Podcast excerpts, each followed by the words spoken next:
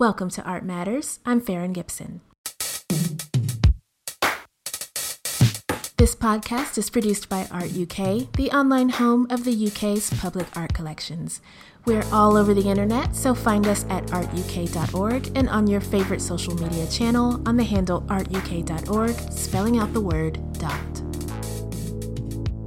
There are many ways to approach the topic of eroticism in art, especially if you factor in how different cultures around the world engage with sexuality and the body. Museums around the world are filled with images of nude figures, and if you look at the Wellcome collection on Art UK as one example, you'll see a number of images relating to sex. But erotic art is about more than this.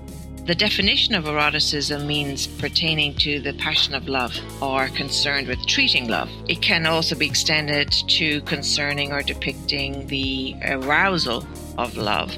And that's where it starts getting into perhaps more slippery zones because it engages with sexual love or, giving sexual pleasure or giving sexual delight. That's Alyce Mahon, co curator of the recent Dorothea Tanning exhibition at Tate Modern and author of the book Eroticism and Art. If you think about, you know, from the medieval Renaissance through to the Baroque, and as I say, the birth of the modern, the body effectively tends to be the common denominator when we're looking at anything being erotic. And one man's eroticism might be another man's pornography or obscenity, which is something else that we need to keep in mind when we try to define the erotic. But effectively, if we think of eroticism as something which arouses the passions then it's everywhere we turn in art in many ways. In our episode on hair in art, we discussed how even something as subtle as a woman wearing her hair down could have erotic connotations. What we may deem as erotic art has historically served a variety of purposes and is therefore reflected in different ways. Our personal viewpoints can also play a role in how we interpret works. For example, so much of Western art depicts images of the nude body. Does that mean those works are erotic? It often doesn't have to be explicitly sexual. In other words, it doesn't often have to have the unclothed body, the nude, or now the naked body. Because if you think about how you treat the body in terms of virtue and vice, in terms of love and lust, often there's innuendo through to something very explicit. So erotic can be sort of a, a totally unclothed uh, female body, but it might be staged as a way of treating its audience to the distinction between love and lust. In a discussion of sexual, erotic, or nude imagery, there's scope for confusion about when an image crosses over from being erotic to pornographic. The distinction comes down in part to intention. The erotic has, let's say, ambitions beyond literally desire sexuality. The erotic tends to be something that deals with morality, that deals with psychology, that deals with what's allowed, permitted, what's repressed and taboo. So we think of the erotic art literally as the representation of the male or the female body. It can be the heterosexual, the homosexual, the lesbian body, now the queer body. But the pornographic body would be there as a sexual aid as something that has only got the desire to arouse sexual pleasure. So it is the distinction, I think, is more about the message that, as I say, is there in explicit in how a body is represented. It's clear that erotic art is about more than sexuality and is even about more than what's overtly apparent within an artwork. The 20th century offers several examples of the relationship between social movements, historical events, and artist depictions of eroticism. I would argue that perhaps it was politically motivated artists after World War One who began to challenge how we represent the body because they were seeing the body increasingly be dehumanized with the mechanization of the body and idea of reproducing a new kind of generation of soldiers almost. They found everything was becoming mechanized. The, the senses and the desires and everything was becoming just functional. So you find that with, as I say, the avant garde globally, mainly across Europe, whether it's in sort of Weimar, Germany, or in Paris after 1917 or in New York. And that they were a generation of men who either fought in the war or dropped out of the war or medical uh, linked, you know, to as doctors in the war and they witnessed that horror. And they were increasingly joined by a generation of what we now describe as the new woman who chose to reject the institutions of the family and the church and who said, I'm not going to get married, I'm not going to have children, I want to have a career, I want to be an artist, for example, a writer.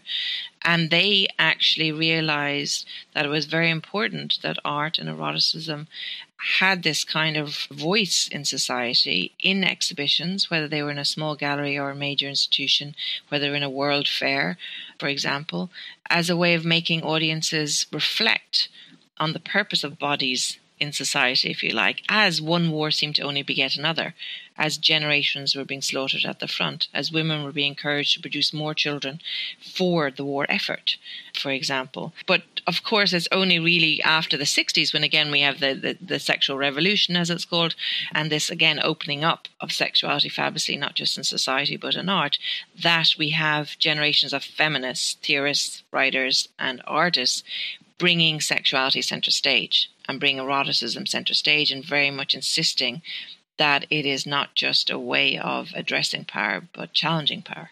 Our ideas around what can be classified as erotic has fluctuated across time. Some works easily lend themselves to erotic interpretations, but as we'll discuss in this episode, others require a deeper look. I think people often think that there's there's sort of beautiful works of art that are nudes and that are like Botticelli, and these aren't erotic arts per se. That's just sort of you know almost nice Western art that pleases us, and I always think of those as the kind of almost these these very fleshy works that we think are perhaps a celebration of life and love, and therefore unproblematic. But it's important to know that in their day they probably were problematic, or if there was an emphasis on the the fleshy nude, you know, ascending into the into the clouds surrounded by putti. This was very much um, an image of male desire at the time. It was a dreamscape, and often there was a war, revolution going on in the street. So there was an escapism in that form of eroticism. Perhaps what's changed with modern contemporary art is that we get the unruly, the um, often abject, visceral, erotic body that people are more likely to be uh, thrown by, upset by, confused by. Um, and that's why it, it sort of taps into a more psychological dimension. Why do people fear bodies? Why do they fear the image of the sexual body? Why do they feel that should not be celebrated in a gallery or in a museum space? For example, Nan Goldin, who, you know, did a, a series of works on the ballad of sexual dependency, who has self portraits. I mean, she's using the medium photography, which people always find a little bit more unsettling because we know it's a real person taking an image of another real person and we feel that intimacy is perhaps being exploited. But she's someone who addressed not just what we might describe as the underbelly of society, you know, dealing not just with her own friends, but dealing with the AIDS crisis and, you know, images of wonderfully passionate couples, but ultimately their demise uh, from the disease of AIDS. And bringing that into mainstream museum culture and exhibitions was a huge move that she did. But it means that when people go to museums now or they see Nan Goldin, the collection of the Tate Modern, it's also important that they, they sort of see almost the warts and all of sexual lives, of eroticism. She has the famous sort of portrait of herself one month after being battered um, of 1984. Now, if you had a picture of a young woman with red lipstick and jewelry, normally that's what we expect in terms of the objectified female body. But what we see is her with a, a you know, a bloodshot eye, a swollen face because her lover ha- has hit her. And it's, as I say, part of a series on the ballad of sexual dependency. And it's about her love affair with a man, about jealousy, about these movements. And for her, she says art and her camera were just part of everyday life. They were the same as eating, they were the same as shopping, they were the same as lovemaking. Throughout Western art history, erotic subjects and imagery were often used as educational tools, encouraging high moral standards and cautioning the public not to overindulge in temptations of the flesh. It can be moralizing, very much in the Renaissance period. If you think about the nudes of Titian, for example, the Venetian painter, 16th century, the idea might have been that actually you would give a painting of a Venus and Cupid to remind people watching it the importance of not having unbridled passion or unbridled lust, and the need to actually think about the mind and morality and to think about, as I say, virtue rather than just vice. One can apply this moralistic interpretation to John William Waterhouse's painting Hylas and Nymphs, which shows Hylas from the Greek story of Jason and the Argonauts surrounded by seven nude water nymphs. His preoccupation with their beauty has put him at the risk of falling into the water and possibly drowning. It's a direct connection between sexuality and peril. In a painting from William Hogarth's A Rake's Progress series titled The Rake at the Rose Tavern, Hogarth depicts an orgy scene in a well known London brothel. People are drunkenly strewn about the room, and the women are covered with sores caused by syphilis. It's one of eight paintings that functioned as a cautionary tale warning against overindulging in vices, from gambling to sex. This idea of morality in connection with sexuality pervades the history of art, and it's because of this that there came to be a distinction between art and pornography. It's only in the 19th century when we have actually the terms eroticism and pornography being defined and pinned down with the rise of psychology and also litigation as people are trying to define what's allowed. So, pornography, for example, even as a term, emerged in the middle of the 19th century to define the writing about whores or prostitutes. And it emerged because of the discovery of the bacchanalian imagery and in Pompeii in the 19th century. So they find images, phallic images, images of orgies, so male and female bodies in Pompeian works, again in the mid 19th century, and they decide these are licentious, these are obscene, these have only got a purpose which is orgiastic. It's there to excite, titillate, it's masturbatory art effectively. But if you think about the definition, it says it's about the writing about prostitutes. And that's why it's associated with a kind of financial and sexual exchange, not a greater good. And it's not until about a hundred years later, in the 1980s, that feminists, quite uh, radical feminists, such as Andrea Dworkin and Catharine MacKinnon, decide that actually we need to really pin down even closer the definitions of erotica and pornography because they argue that the looseness of the terms and the fact that they're not policed enough means that anything that's sexually explicit is invariably or most likely played out on the female body. It represents the idea of body parts, a woman being reduced to her body parts, to her genitals, to breasts, to vaginas. They make a kind of list in that sense. And they say all this is doing is continuing the subjugation of women and prettying it up in culture and in art so that the hierarchies between men and women are only being reinforced. But if you were to look at their definition of pornography and the idea of it being the reduction of a female to pictures or words which represent her by her body alone, her breasts, her buttocks, uh, a body part, that would effectively censor out an awful lot of Western art because Western art has always played with the dynamic between the object and the subject, who's looking and who's being looked at. And I certainly would think it's it's too extreme a stance. But as I say, for them, a lot of art that we would define as canonically erotic, as quite beautiful, as idealized nudes, would be something they would argue is is still undermining females in society and visual culture. The practice of censoring erotic works extends back centuries and varied based on the tastes and fashions of the period. Censorship was even sometimes carried out posthumously, as was the case with some of the works of Michelangelo.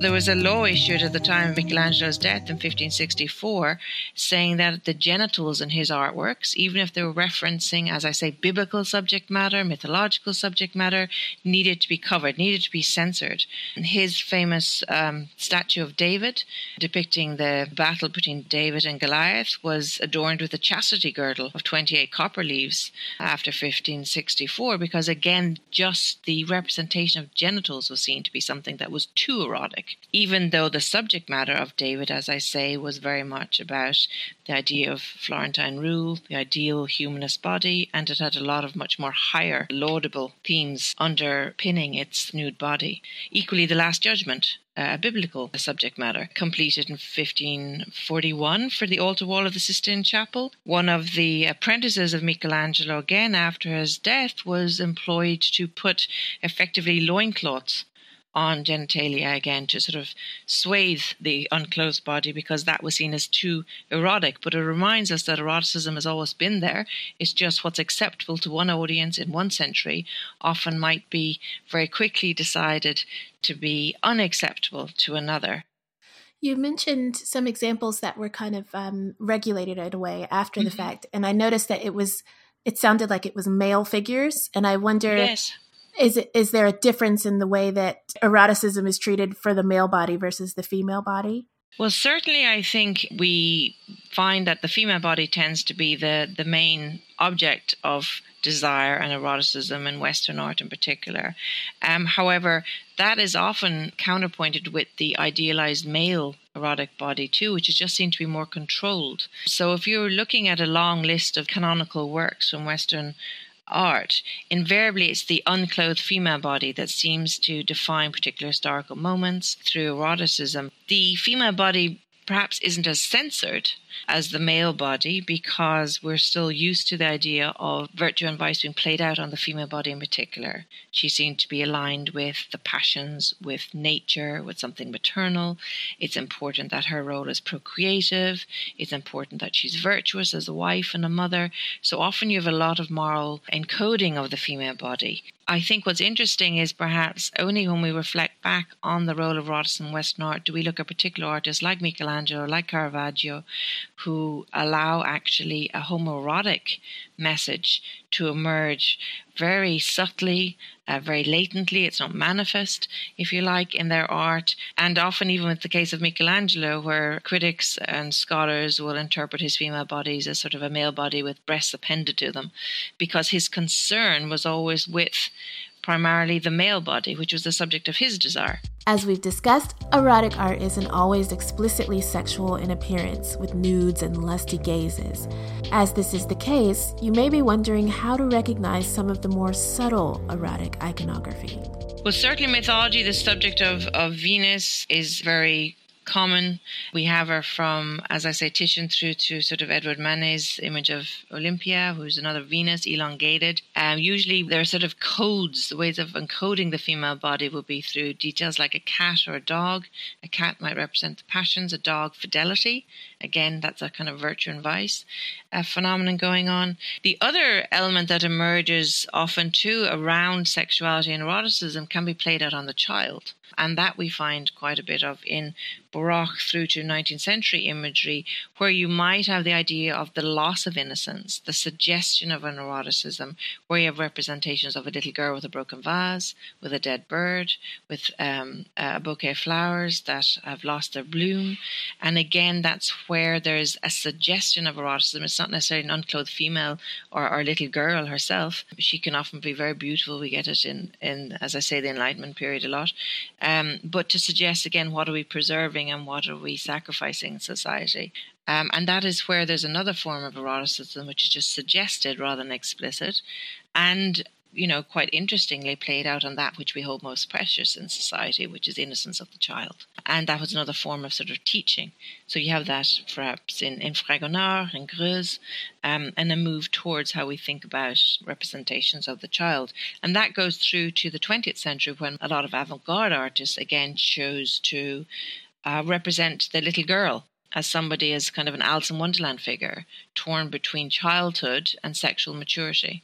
And that can be something that they also find, they know that that's something that people are very sensitive to that the viewing audience is sensitive to, what we protect, and what might be challenged in terms of adulthood and society and expectations for females in particular. And therefore, that's another way of sort of bringing erotic politics into play through suggestion of the sexuality of the child, which of course only Freud Freud opened that can of worms.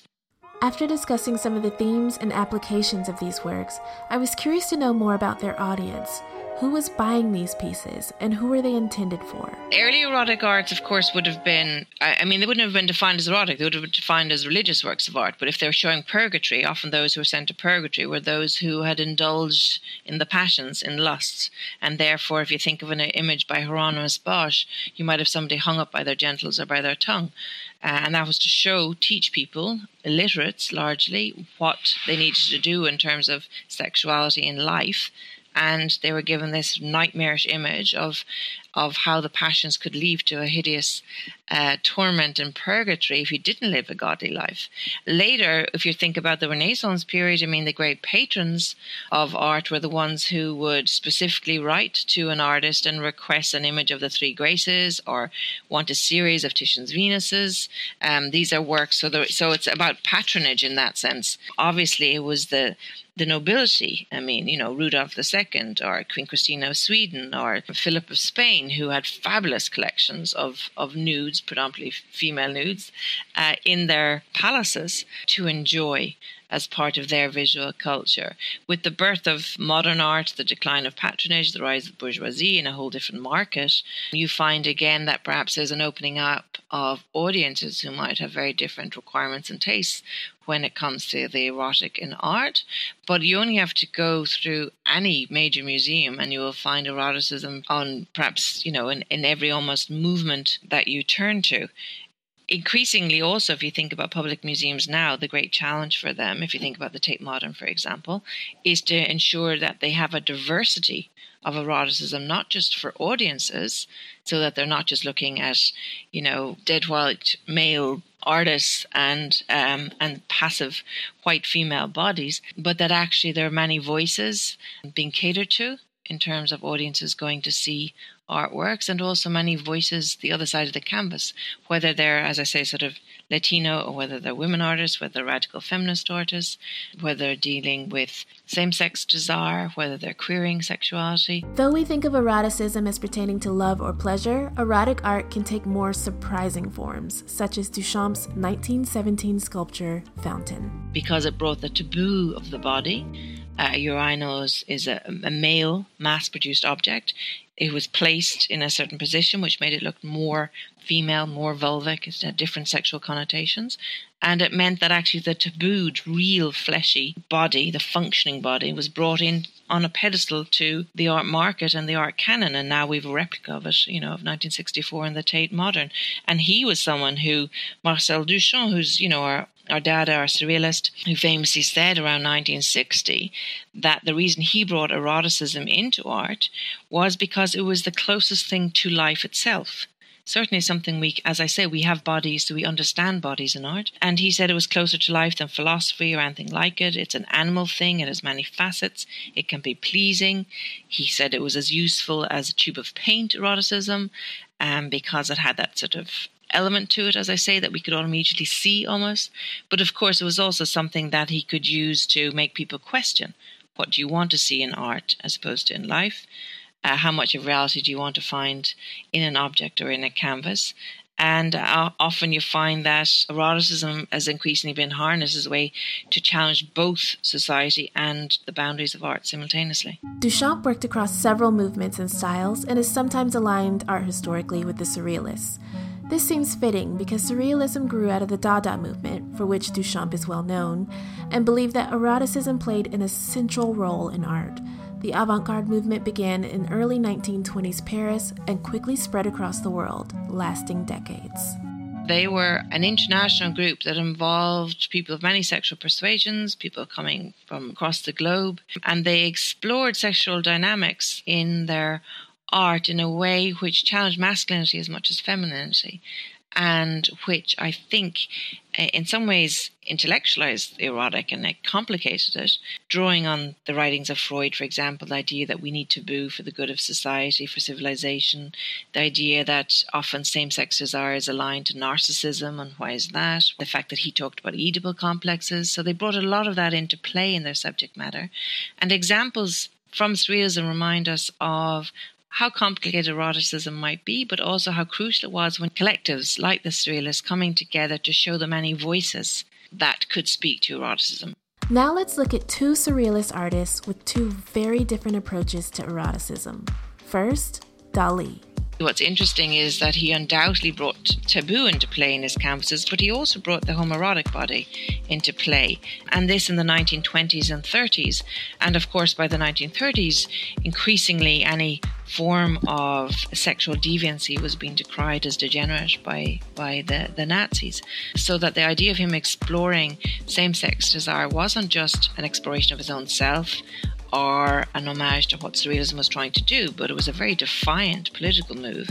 And Metamorphosis of Narcissus for example, which is in Tate Modern's collection, is a work which is is quite uh, of 1937. It's quite amusing because he brought it to Sigmund Freud in 1938 when Freud had moved from Vienna to London. He showed it to him, but it is something again that is very beautiful, very exquisite when people look at it. He described his own technique, which is very meticulous, as kind of hand painted color photography. Uh, it has that illusionism about it. But you see the image of Narcissus, the male mythological figure, as I say, that we find going back to Caravaggio and earlier in Western art, slowly being encoded as, as, an image of the homoerotic male body, the beautiful male muse, who of course Dali was fascinated by. He's on a pedestal in that painting. And we have Narcissus kneeling in the pool, holding an egg and flower. And people looking at it might necessarily immediately understand or know still to this day that the myth of Narcissus. They might see the homoerotic element, but if you look closely at it, you see that it is exploring a lot around taboo and what is allowed uh, in terms of male desire. Now let's explore the work of Dorothea Tanning. Dorothea Tanning's Eine kleine Nachtmusik of 1943 has little girls in a corridor whose dresses seem to be ripped off or they're ripping them off, uh, heading towards a dark corridor with an open door um, and a sunflower yellow burning out of it. And there's a, a large, rather monstrous sunflower uh, in front of them, which, whose tendrils are reaching out a bit like um, a little bit like hands, or there's an element of a predatory nature about it. And again, that's crucial because it's about children's dreams, nightmares, uh, and for someone like Dorothea Tanning, it's also the idea that the the girl is slowly being fashioned into a particular type of female, a woman, and she's representing young girls as sexual creatures, animated creatures, defiant creatures who perhaps need greater liberty. And that's the work that was produced during World War II. So the historical frame help us understand the kind of ways in which the erotic body is encoded and how they're trying to reach out to different audiences and make audiences more active as they're looking at images that have a sexual element to them. Not just passively enjoy them or be titillated by them, but actually question what is the role of the body and sexuality and eroticism in art and how are we being marshaled in different directions by those in power. I went into this episode expecting to discuss what turns out to be a surface level interpretation of erotic art. It's a varied and nuanced genre that evolves with new mediums and changing societal norms. Now, when we're dealing with modern contemporary art, we're so used to photography and new media and digital art that we often think it is the medium that makes it all the more visceral or erotic, and that the nude is still something um, untouchable. But actually, in its day, it too was something innovative, an artist that kept pushing the boundaries of realism um, were actually pushing the boundaries often of art th- specifically through the erotic body. So it's always been there. It's always been a subject matter. It's always been a way of testing how an artist can expand their style, their subject matter, their interpretation of historical, mythological, religious themes. And I would say that actually, while we can't pin down eroticism almost every decade, it is the idea that it arouses something in us. We identify with it, we or we recognize it at least, and there's an element of pleasure. Uh, and that's something that we find perhaps at the at the heart of all art and why we still need it.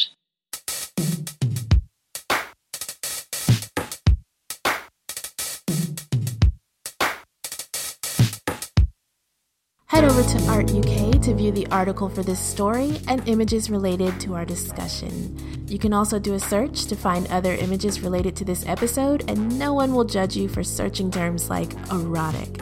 To learn even more on this subject, you can pick up Alyce Mahon's book, Eroticism and Art.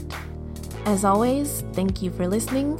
Please be sure to rate this podcast wherever you listen to it, and please join us again next time.